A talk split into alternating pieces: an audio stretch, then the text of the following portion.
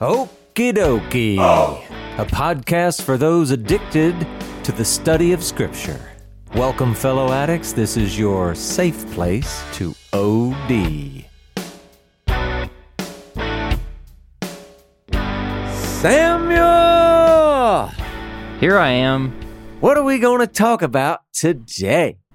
Today we are talking about the Gospels. This is Gospels part 144. Last week we left off where the resurrected Jesus was walking with the two disciples who were unnamed on the road to Emmaus, and he had just kind of detailed the whole summary of the scriptures, the Torah, the prophets, and the writings concerning himself, a Messiah figure, with without them realizing that they were speaking to the resurrected Savior. And we saw where they kind of got to a crossroads in their journey, and Jesus seemed like he was going to continue on, do his own thing. He had his own agenda at play, and these two individuals did the right thing and beckoned him to stay in their home or in their dwelling place for that night. And it's good that they did because they got to experience the resurrected Jesus in a way that they hadn't up until that point whenever they broke bread together. And we don't know whether it was the manner in which that he broke the bread that would have been, been familiar or if it was something divine, some scales metaphorical scales, spiritual scales that were lifted, removed from their eyes, but they realized that it was Him while they were breaking bread. And then Jesus does this weird metaphysical thing and just vanishes from their sight. So again, we get right. aspects of resurrected bodies being similar but different from how our bodies are now. Yeah. And these these disciples are like, oh, like didn't our hearts burn within us when he was saying all these things? And now that we realize it was him, like, of course, all of those things fit together because it's it's the author of the, the the agent, the wisdom of God who is telling us these things, the the Messiah we've been waiting for, and they go back and tell those in Jerusalem what they had experienced during the breaking of bread and in the midst of this, the text in Luke says as as they were like detailing the events to the rest of the disciples, Jesus appears again. Peace be right. with you. Appears out of nowhere.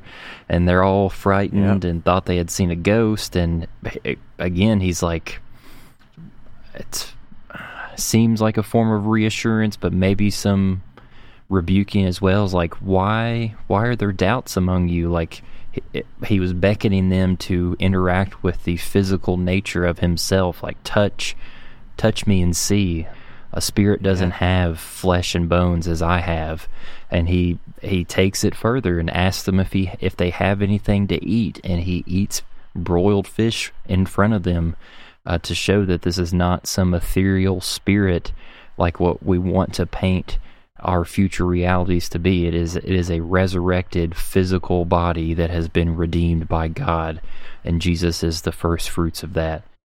And he he ends last week's talk by breathing the the Spirit onto the disciples, and it's a callback to Genesis uh, in God breathing life into the human being.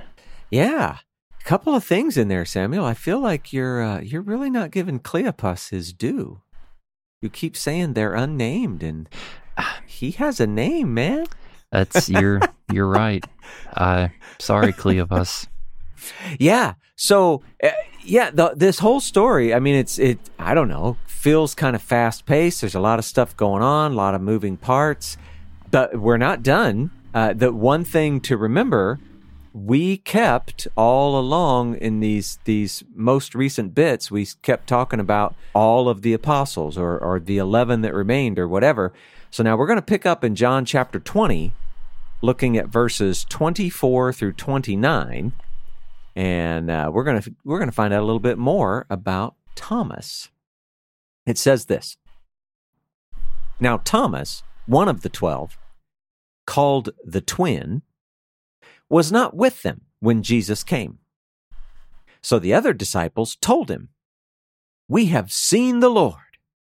But he said to them, unless I see in his hands the mark of the nails, and place my finger into the mark of the nails, and place my hand into his side, I will never believe. Eight days later, his disciples were inside again, and Thomas was with them. Although the doors were locked, Jesus came and stood among them and said, Peace be with you. Then he said to Thomas, Put your finger here and see my hands, and put out your hand and place it in my side. Do not disbelieve, but believe.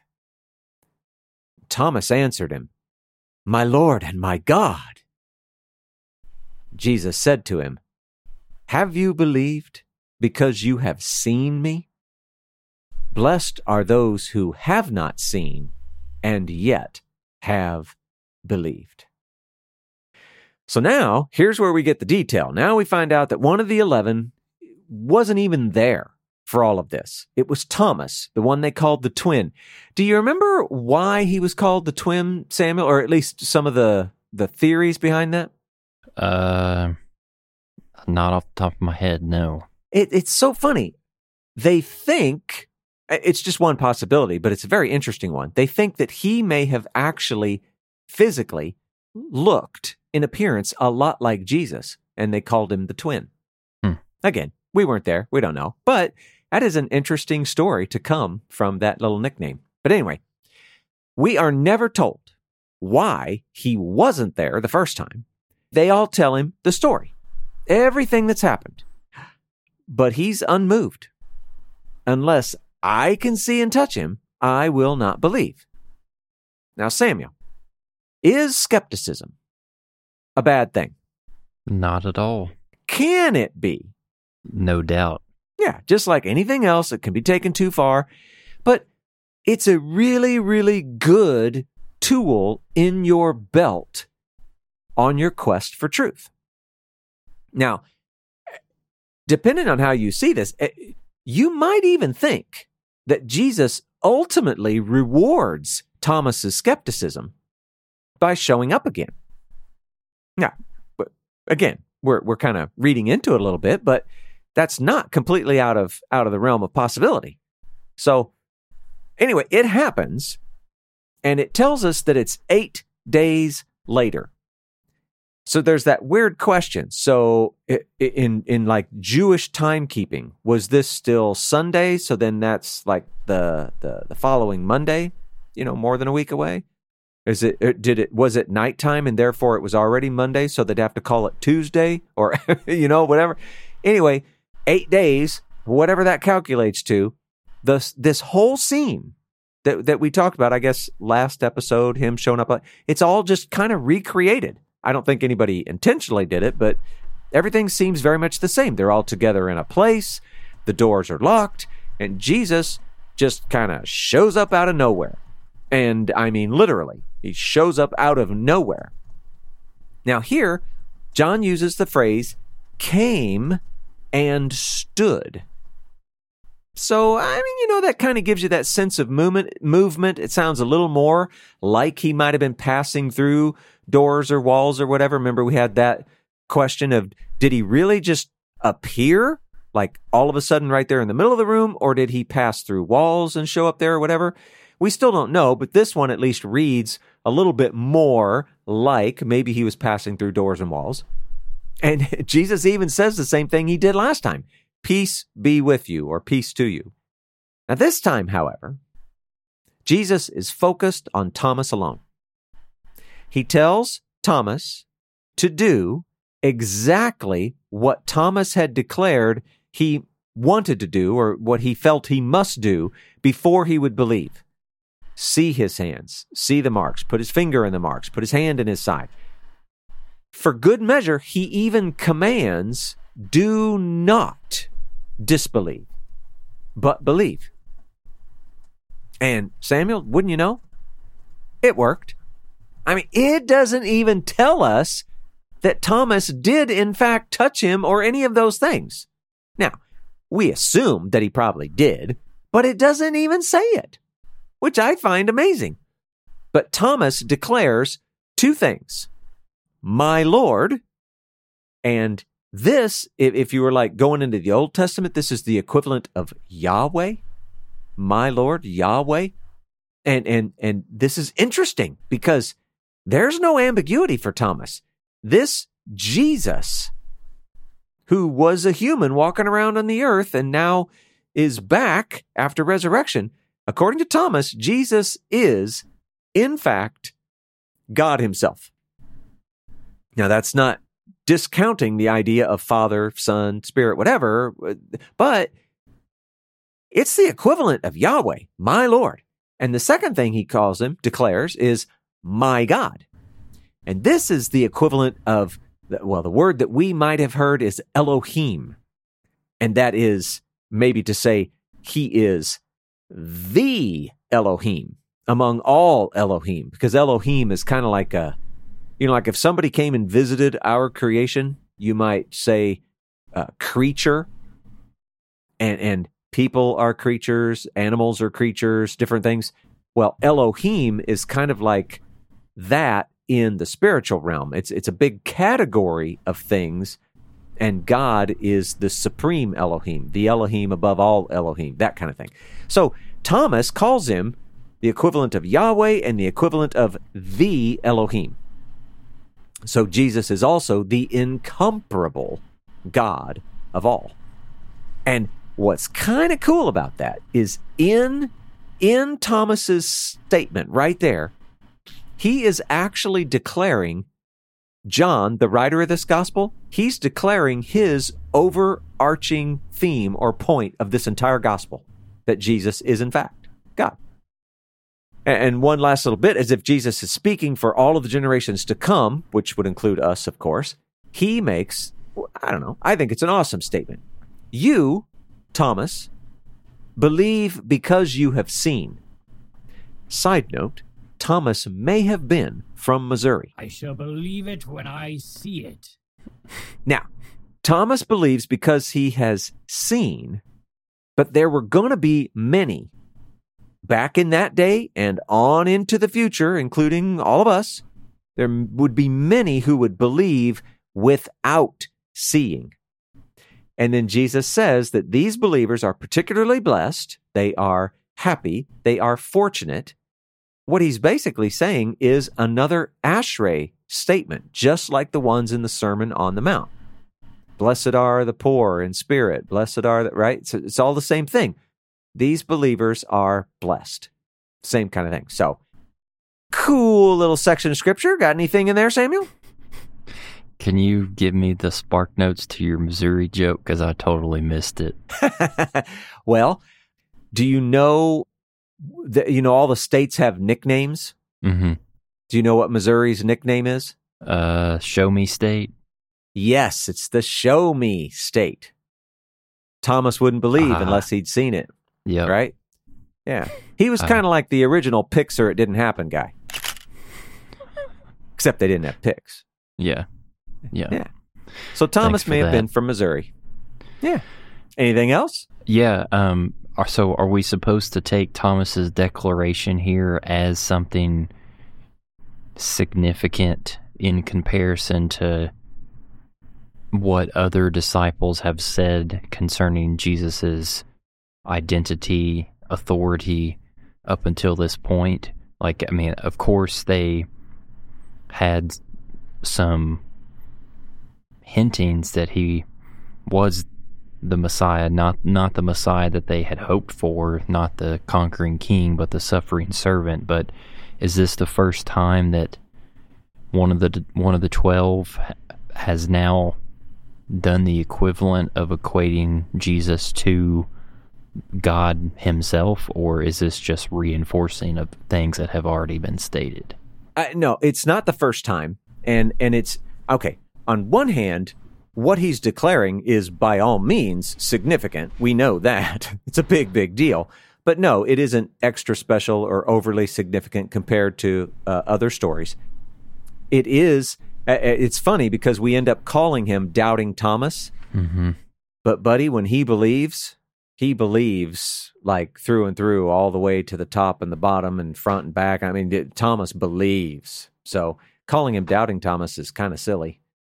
He believed a lot longer than he didn't. So there's just Yeah.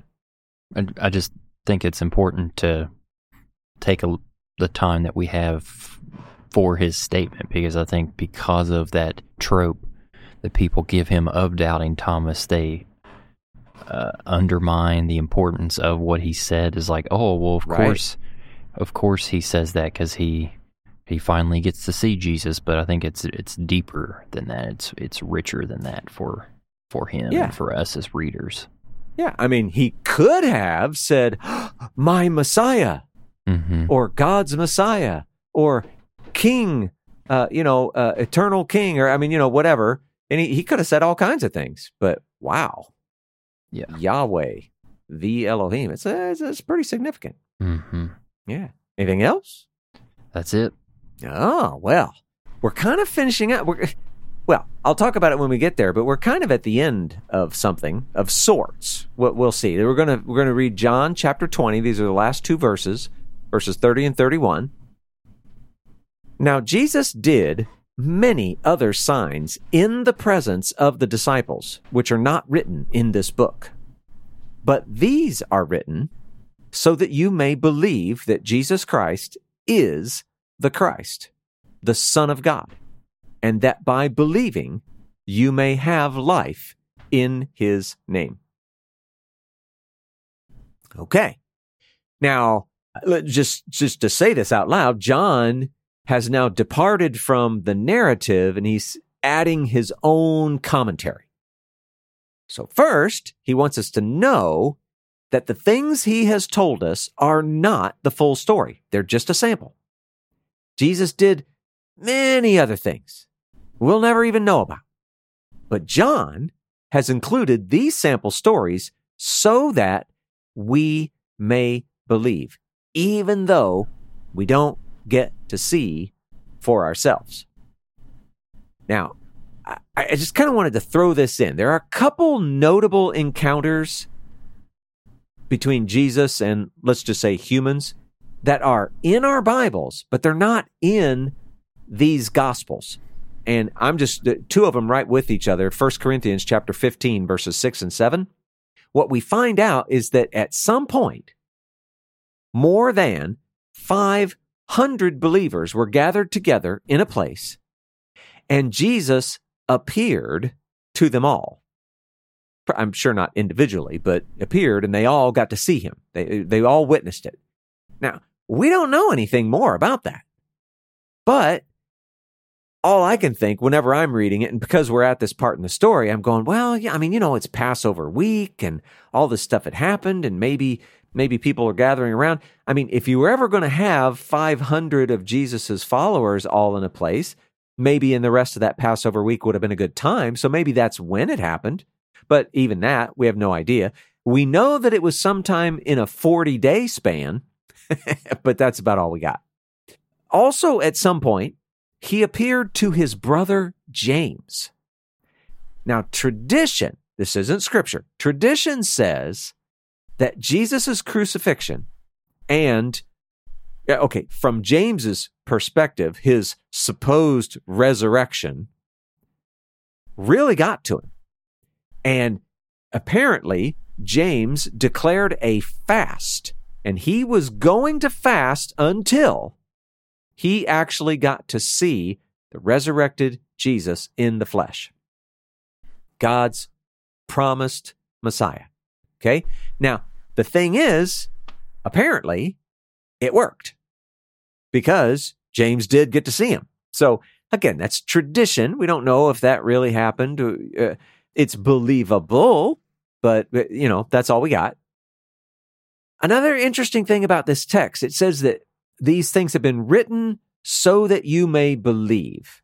Samuel, I'm going to give you a crack at it. What is it that we are to believe? Uh, that who Jesus says he is is true. Yeah.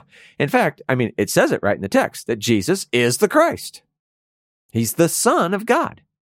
And that by believing, you might have life. So Jesus is, in fact, God's promised Messiah, God's promised anointed one, God's promised king that would rule over the kingdom, over all the earth. And he's not just any king, like any of the previous kings of Israel or any potential future kings they might imagine or hope for. He is the king. He is the Son of God. Do you remember that kings were uh, mm-hmm. sometimes mm-hmm. idiomatically called a Son of God, right? So he's the Son of God. And more than that, also by believing that we might have life. And that's not to say that we get to continue to be alive, certainly not in this life, this age. It's talking about eternal life, a life that has the quantity of forever and the quality of being in his presence, basking in his presence. And how is it that we have that? It is in his name. And that is to say, by the merit he has accrued with the Father, and by the grace that the Father gives, which is apportioning Jesus' superabundant, overflowing merit to us where we fall short. So, I mean, this is like a big, I mean, if the Bible had sound effects right at the end of verse 31, it would go, ta da! this is a big deal.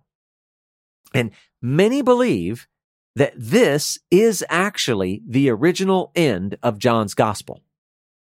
Now, we're going to see that there are a few stories that follow. There's a chapter 21, but the wording here really doesn't feel, I'm sorry, the, the wording here really does feel like a conclusion.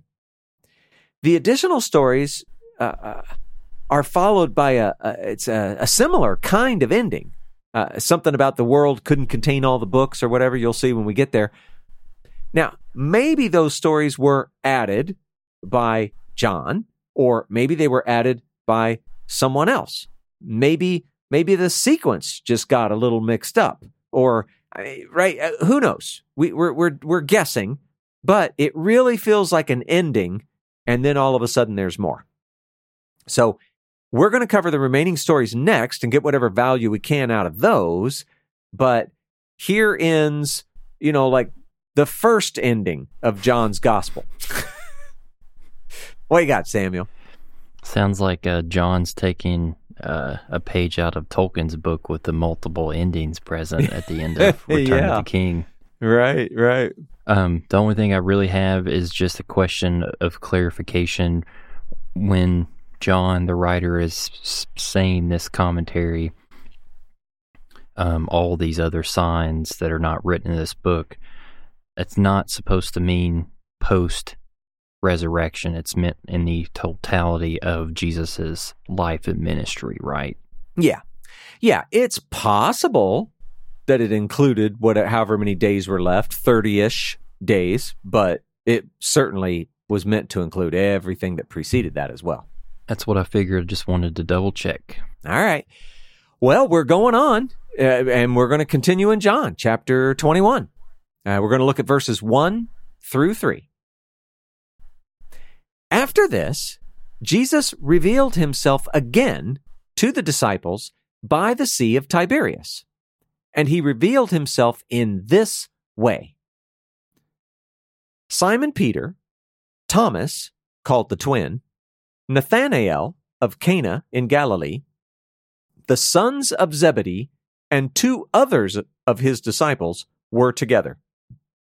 Simon Peter said to them, I'm going fishing. And they said to him, We'll go with you. They went out, got into the boat, but that night they caught nothing. So, if you were reading along, and if you thought that John might actually be ending, well, that just shows what you know. It just mostly ended. And we have a couple more stories now. The disciples are all together somewhere back in Galilee near the sea. Uh, uh, the Sea of Tiberias is the Sea of Galilee. It's the same. And, and it wasn't actually all of the disciples or apostles, uh, it was Peter, Thomas, Nathanael, James, and John, and then two others that don't even get their names mentioned. Ouch. They didn't even rate, right? Maybe it was Cleophas since I haven't been naming him. yeah. now we can understand. Uh, a lot of people uh, through history have looked at this, and I don't know why, but a lot of people are really convinced that the two must be Andrew and Philip. And, you know, they give various reasons for, you know, why they might think it or whatever. But isn't that funny that they don't get named and a bunch of people feel pretty certain, yeah, it's probably these two. But we don't know. It's just a thought. Now, remember, Jesus had told them to go to Galilee, told them that they would see him there. This may be that story, the, the one of when he meets them there, or, or, or at least one of the stories. We don't know. But you, you get the sense that these guys, they might still be feeling just a little bit lost, uh, maybe without direction. They, they just don't really know what to do with themselves. So Peter has an answer. He nails up his gone fishing sign and he heads out and and you know Samuel here uh, serious question. When you kind of get lost and you don't know what to do, uh, you know, going along in life, what do humans often do? They return to the things that they find meaning and that give them peace of mind and clarity. I guess Yeah. I don't know. Yeah, familiar things. I'm lost. I don't know what to do. I'm going to do something that I've done before, something that I feel like I'm somehow in control or not lost or something, right? And so Peter's going to go do that. And he's not alone. The others, they go with him. Now, just for a moment, let's think practically. Fishing probably remained a pretty normal part of the rest of their lives. I mean, I know they they had you know some communal living in Jerusalem, and th- th- there were the, the story gets a little complicated, but they still had to care for themselves and their families, and that took resources. And so to imagine that they continued to fish isn't isn't crazy thinking at all, and it's it's pretty likely. And we don't know how much or whatever, but but they did. So the thing is, work it's a part of being human. It got instituted all the way back in the Garden of Eden, Genesis, and it is it is what we look forward to in our, our resurrected state in the world to come. There will be work, and it won't be suffering, painful, toil, any any of that. It'll be fulfilling. It, it's an important part of who we are as humans, and we shouldn't run away from it. We shouldn't despise it. We shouldn't avoid it. So, anyway, they all get in the boats and they start fishing. In fact, they fish all night. It kind of depends on who you are. That might sound like fun, but they caught nothing. And so, if they weren't already feeling a little bit disappointed, going a full night of fishing and getting nothing, I bet you they were feeling pretty disappointed by then. So, anything before we go on, Samuel? Um, are we supposed to infer that they started fishing before nightfall? Uh, you know, I don't know. I mean, uh, it was it was ordinary to fish at night. That was all very common. Uh, so they may have gone out while it was what do we call that dusk in the Mhm. evening? Can we do that? Uh, they may have gone out at a time like that, but I, you know, I don't know. Why do you ask? Is there something something you're seeing or thinking? No, I'm just curious if, like, uh, just based on the geography, if it would have been less uh, burdensome to escape the heat, so to speak, by not starting to fish until after the sun had set. But, Oh, right. I mean, we were, let's see, we were a couple months before when you and I were in Israel, we were a couple months removed from the Passover portion of the year, and it was it was only increasing in terms of heat. We had just we were there during the tail end of their winter, so to speak, and they were getting ready to ramp up the heat. So uh, it just makes me think like maybe maybe it was intentional why the text says that they but that night they caught nothing because they were trying to protect themselves from the sun. Oh yeah. Yeah, I'm sure they they either went out when it was already dark or just before dark. That would have been the norm. They wouldn't have gone out in the middle of the day. Part of it, it's kind of funny. I don't know if it's true. Some of the some of the people I read, they actually think that part of the reason they never fished in the day back then is because the fish could actually see the nets. Mm. And they would avoid them, and at night they couldn't. So Yeah, uh, maybe makes sense. I don't know. Yeah, well, depends on how clear that water is. I don't know. and I don't know what fish can see. They've never told me.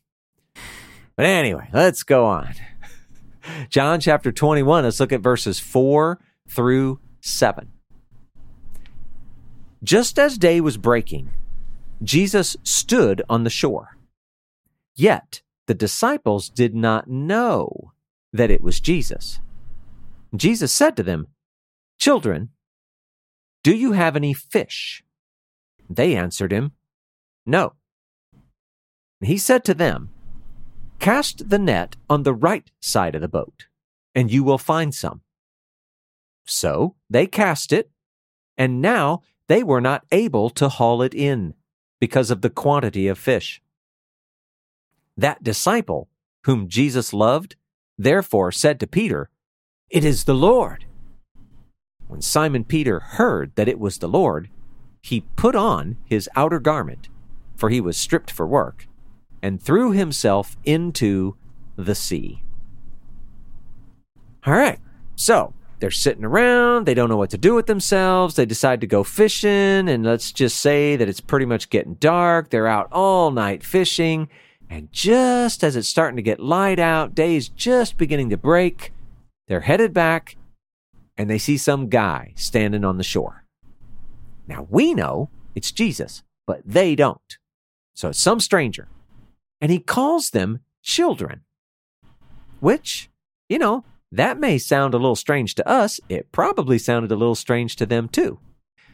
But it's a really interesting word choice. In, eh, eh, well, it's usually used of like one of your own offspring.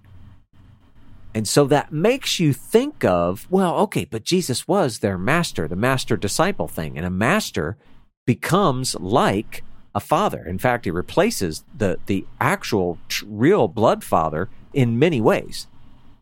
And it isn't just used for your own offspring, it's, it's uh, very specifically a term of endearment. And so here's this stranger treating them as if they're his own offspring and and and a very endearing term. So kind of weird. And it had to sound at least a little strange to the disciples since they don't yet know that it's him. And he asks if they have any fish. But wouldn't you know, there's a strange word that's used here too. It's not the common or obvious word for fish. The word, it's more like something maybe a little more generic, like food or solid food, something like that. Now, okay, I get it. In the context, I, it's probably just obvious what he's asking these returning fishermen. Hey, did you catch any fish? But why that word? And it made me think, Samuel, it kind of harkens back to when Jesus ate food to prove he wasn't a ghost or spirit or an angel. He ate solid food. Now, they may or may not have cared about the word choices or noticed the word choices or whatever, but it is something for us to see, right? He's, he's, he's asking about solid food. They quickly answer, and this is, this is good. It's like, nope, no fish, didn't catch any fish. So Jesus tells them to cast on the right side of the boat, which makes me ask the question, Samuel, had they been casting on the wrong side of the boat all night? I mean, they weren't doing something right because they didn't catch anything. yeah, of course I'm being silly, but yeah, in a way it was kind of like the wrong side of the boat because they didn't catch anything. Obviously, Jesus meant the opposite of left, the, the right side of the boat, the other side of the boat, whatever. Well, here's what's amazing though. They did what this stranger asked, no pushback at all. And when they did, they caught more fish than they could even bring in. And Samuel, does that sound kind of familiar? It was ringing all kinds of bells. It's like this has happened before. Yeah, this was way back. Back in Luke chapter 5, verses 4 through 7, Jesus, he had done a very similar thing. Uh, and, and in that case, I think they said it was so many fish, the boats were sinking or something like that. Now, here's the thing, Samuel. The first story was a call to discipleship. And side note, interesting side note, they did push back a little bit back then. I mean, they didn't know who Jesus was or anything back then either. So that's kind of funny. Anyway, the first story was a call to discipleship. And so maybe we can look at this one and say, well, it, it's kind of like a renewed call to discipleship. Now, it doesn't follow with the rest of the story, but know, it's just interesting that there's that parallel here. And then John, not that he's, you know, gloating or anything in his gospel, but he was the first to recognize it is the Lord. And he told Peter. Now, Peter doesn't appear to recognize Jesus either before or necessarily even after John tells him. But he does not hesitate. He takes John's word, he jumps in the water, and he heads for the shore. And I think it's because Peter was making sure that he was going to beat John this time, not like that race to the tomb. So, first, though, he does something that I think probably sounds very strange to our ears. Before he jumps in the water, he puts clothes on. Samuel, does that not seem a little bit backwards? Very backwards. Yeah. Why would you do that? Well, there are a couple schools of thought here. And and they make their way into like the various English translations. So you'll you'll probably see these pretty quickly. The first idea is this. Well, it, it says that he was stripped for work, okay? So what they're saying is that Peter was lightly clad had very little on. And, and I don't know, we might get the image of like a loincloth or something like that. And so, because he was dressed that way, he wanted to have some sort of halfway respectable or respectful dress on to greet Jesus, to greet the master. And so he puts on the outer garment, garment, even though he's about to jump in the water. So that's one school of thought. The other one, slightly different, it says well, now hold on a second. Peter was already wearing what we would think of as an outer garment. But here's, here's the important part. He had nothing on underneath. So again, he was stripped for work. He was lightly clad. He had nothing on underneath. So removing it wasn't an option. Naked, like all out nakedness, that was not a thing in Jewish culture. You didn't do that. So he only had an hour gar- garment, nothing underneath, so he couldn't remove it. Therefore, he tied it up or girded it so that he could more easily swim. So that's the, the second view. Now, you can take your pick for what it's worth. It's just important to note it was super, super highly unlikely that he was out there fishing in his birthday suit. That's not the image that you should have. One way or another, lightly clad, and he's heading out to see the master. So, anything about that, Samuel? Yeah, I guess my mind is thinking of man at the begin. If we're just thinking about Jesus's interaction with his disciples, the the first interactions that we see involve a miracle, so to speak, with fishing and then one of his last interactions in, involves the same thing. Usually, yeah. when you have bookends of something, that means that there might be some kind of buried treasure within the text in the center. Uh, right. It feel it feels kind of chiastic to me, but I have no idea how I could tie things together to find the center. but it I'm just saying Yeah. that it, it may be there, and if someone has the tools that I don't, you should try to go find it. Yeah. Well, I'm going with where were they? The Transfiguration. Mm, I'm gonna call. I'm gonna call that the center. yeah. That is a complete and total guess, right off the top of my head. So yeah, I don't know.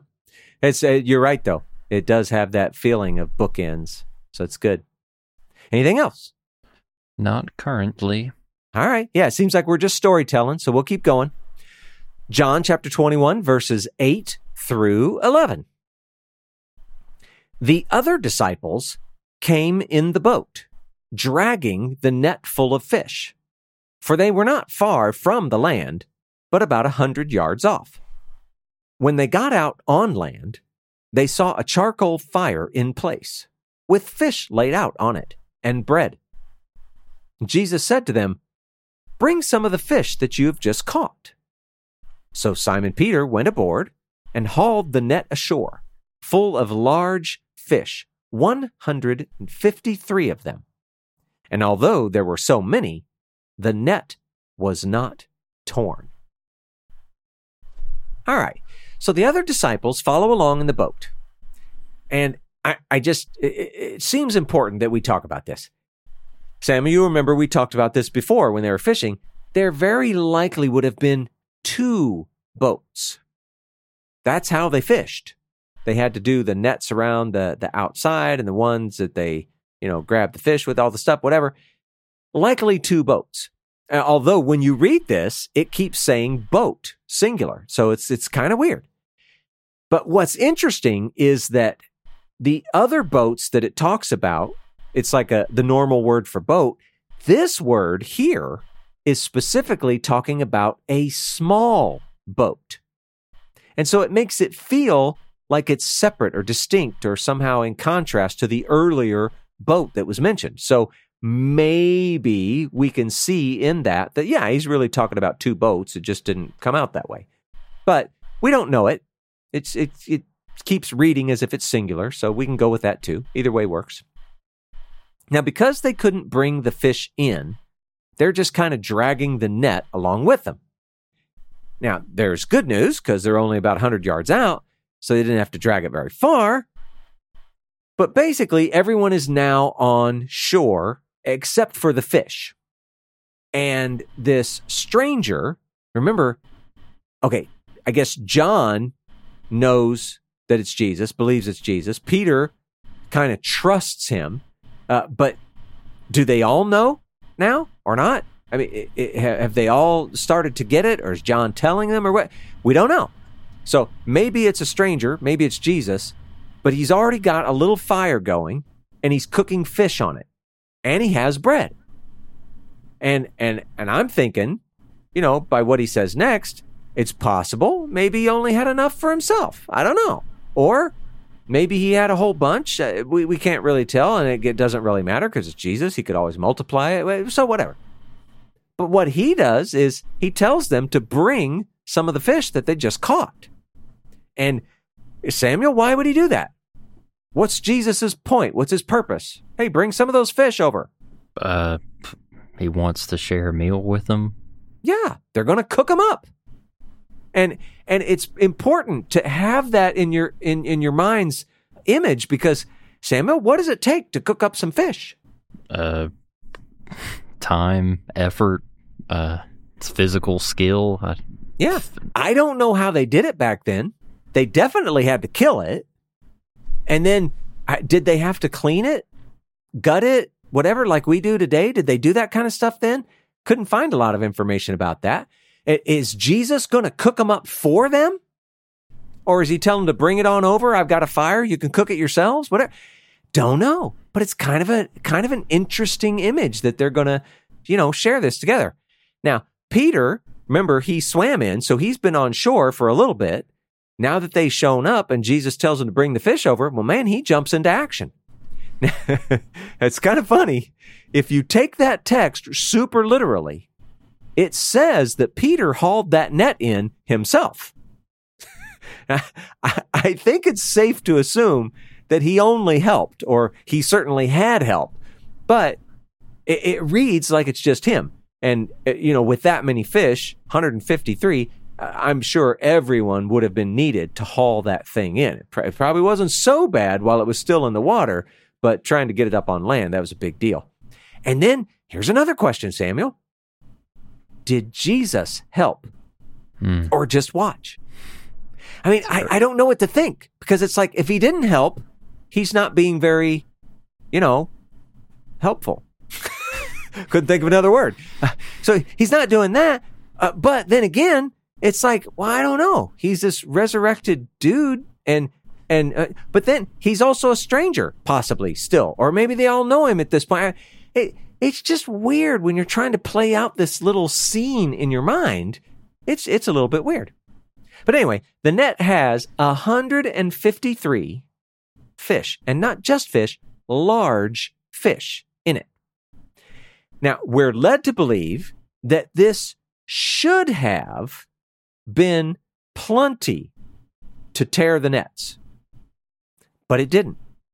John specifically tells us that it didn't. The fish and the net, apparently, were both miracles. Now, I, does anybody ever wonder, Samuel, do you wonder, why does it tell us 153 fish? I mean, why that number and not some other number? I mean, if you're if you're any anybody's rem- remotely exposed to Jewish culture, they should know that they have a fascination with numbers and meaning behind it. So that should be like a a red flag already. That's like maybe there's something behind that. Yeah. But here's the thing. At least across the, the time since Jesus, all that, people have come up with a lot of ideas. Some of them noticeably better than others. Okay. But for me, none of them really came out as like, oh man, that really sounds like the answer. So I don't have one that I can, you know, actually endorse and say, this is what I think's going on. There are just so many ideas, and some of them are really super interesting. But I decided, you know what? I'm going to pick one that's kind of fun, and we'll talk about that one. So, Samuel, have you ever played pool, like a pool table, Mhm. cues? Yeah, okay.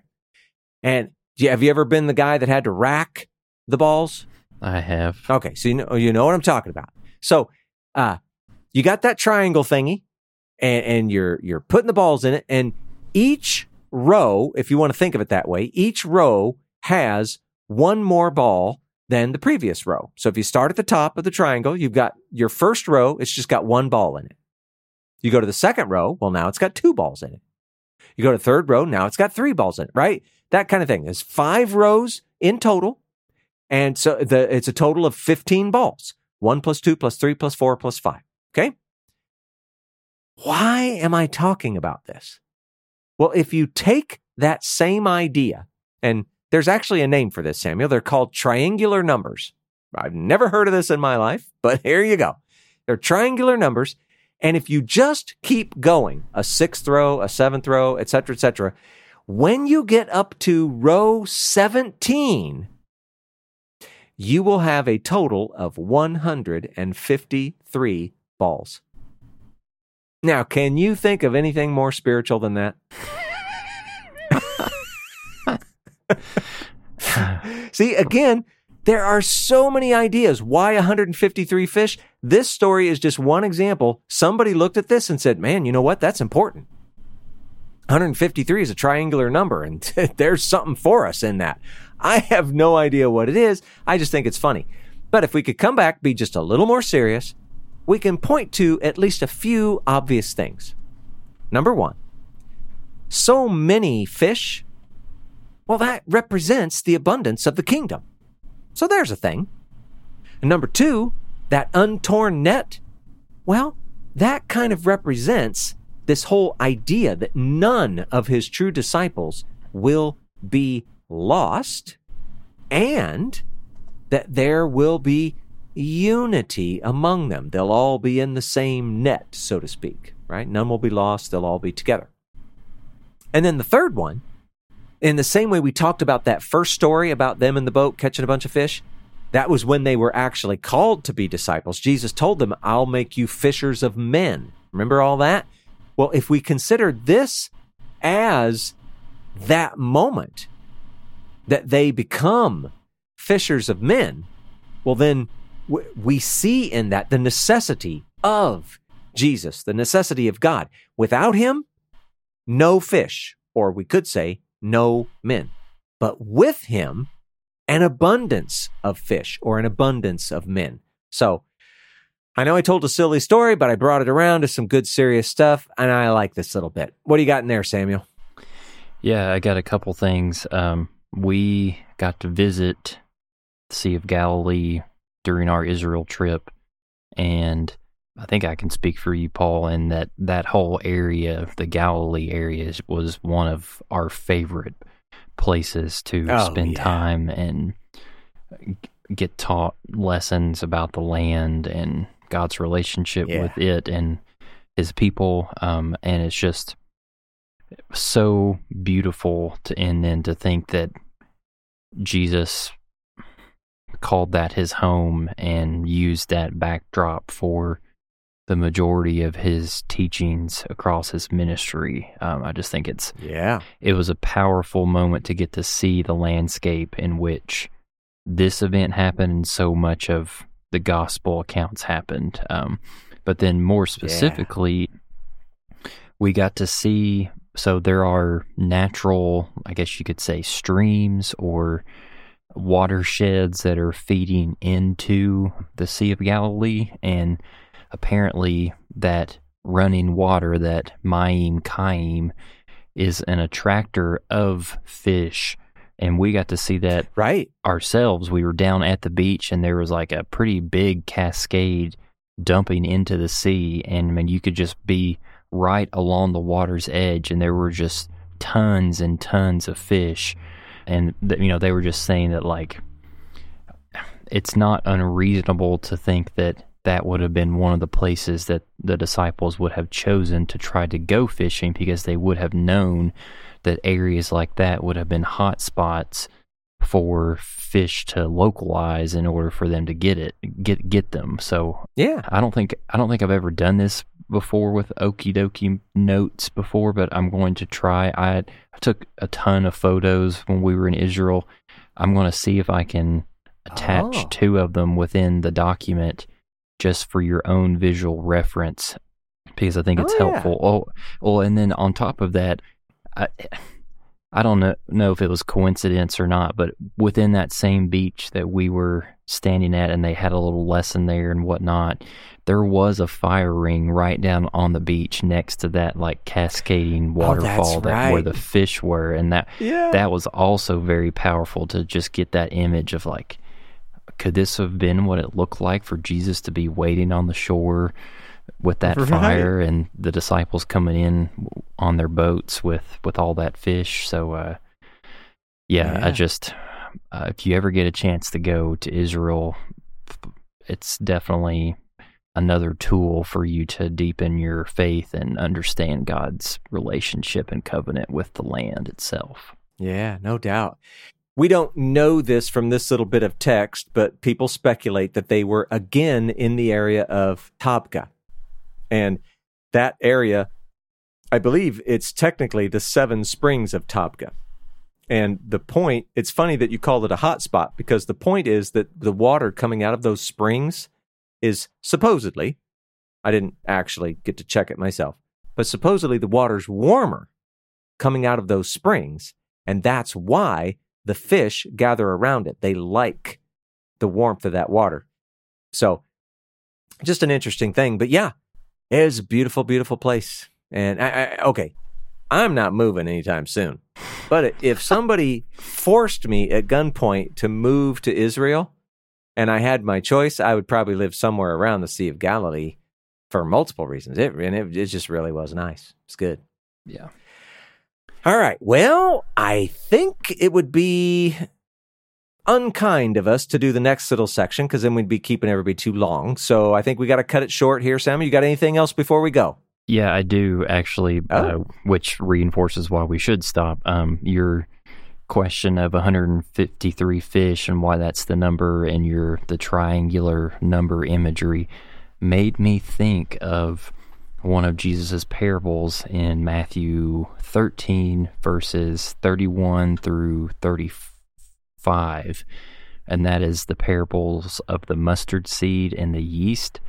And basically, the that concept was like the kingdom of heaven is going to start very small, like a mustard seed planted in a field, or a little bit of uh, yeast that's mixed into a large batch of dough, but eventually those things grow to like take over the whole entity itself. Right. And um, just thinking about like what maybe rabbinic discipleship looks like if you think about that triangular pattern. You you first start with one at the top, and we could say that's God, that's Messiah, that is that is the ideal, and then God invites you know, or you, you could put in a, a, rabbi, a teacher who's wanting to pursue relationship with someone else. Then the next row underneath that is the original person plus one more, the person that they are coming alongside in their life. Then the next row b- below yeah. that are those two people in relationship together, and then bringing a third one in and et cetera and et cetera and et cetera until you get to 153. So to me, that's like, I don't know, that connects well in my mind to think about. It's, I, am sure people get overwhelmed of those who are disciples of Christ and then thinking about Great Commission kind of stuff and like, oh, like how do I go and reach the world? And maybe it's it shouldn't feel as big as we try to make it out to be. It's like invite one person into your life to be able to share your life with and invest in and be able to share these things that you are learning and then as time goes on then they get to add someone else and before long you've created like a generational tree of God's wisdom being passed down from person to person so I don't know if that has any credence yeah. but it, it was a picture that came to my mind and I thought it was kind of cool yeah. And uh, as a just in case, if anybody got the uh, idea of multi level marketing in their mind after this little image that we're painting, please don't do that. all the money isn't pyramid scheme. Yeah. all the money isn't centered at the top. So just yeah, this is it's different than that. the gospel the is not a pyramid scheme. No, it's scattered. The, the, the goodness is scattered all throughout. Right. But yeah, I'm only being half serious. All right. Yeah, that's good. Those are all good things. Anything else? I believe I am plumb out. All right. Then let's get out of here. Okie dokie. Thank you for listening to the Oki Dokimos podcast. Don't forget to subscribe so that you never miss an episode and be sure to leave us a five star rating and a review to let us know how this content is impacting your life. You can find out more information about the podcast at www.okidokimos.com.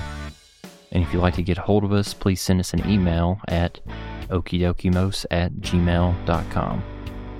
And until next time, we pray that you will do your best to present yourself to God as one approved a worker who has no need to be ashamed, rightly handling the word of truth.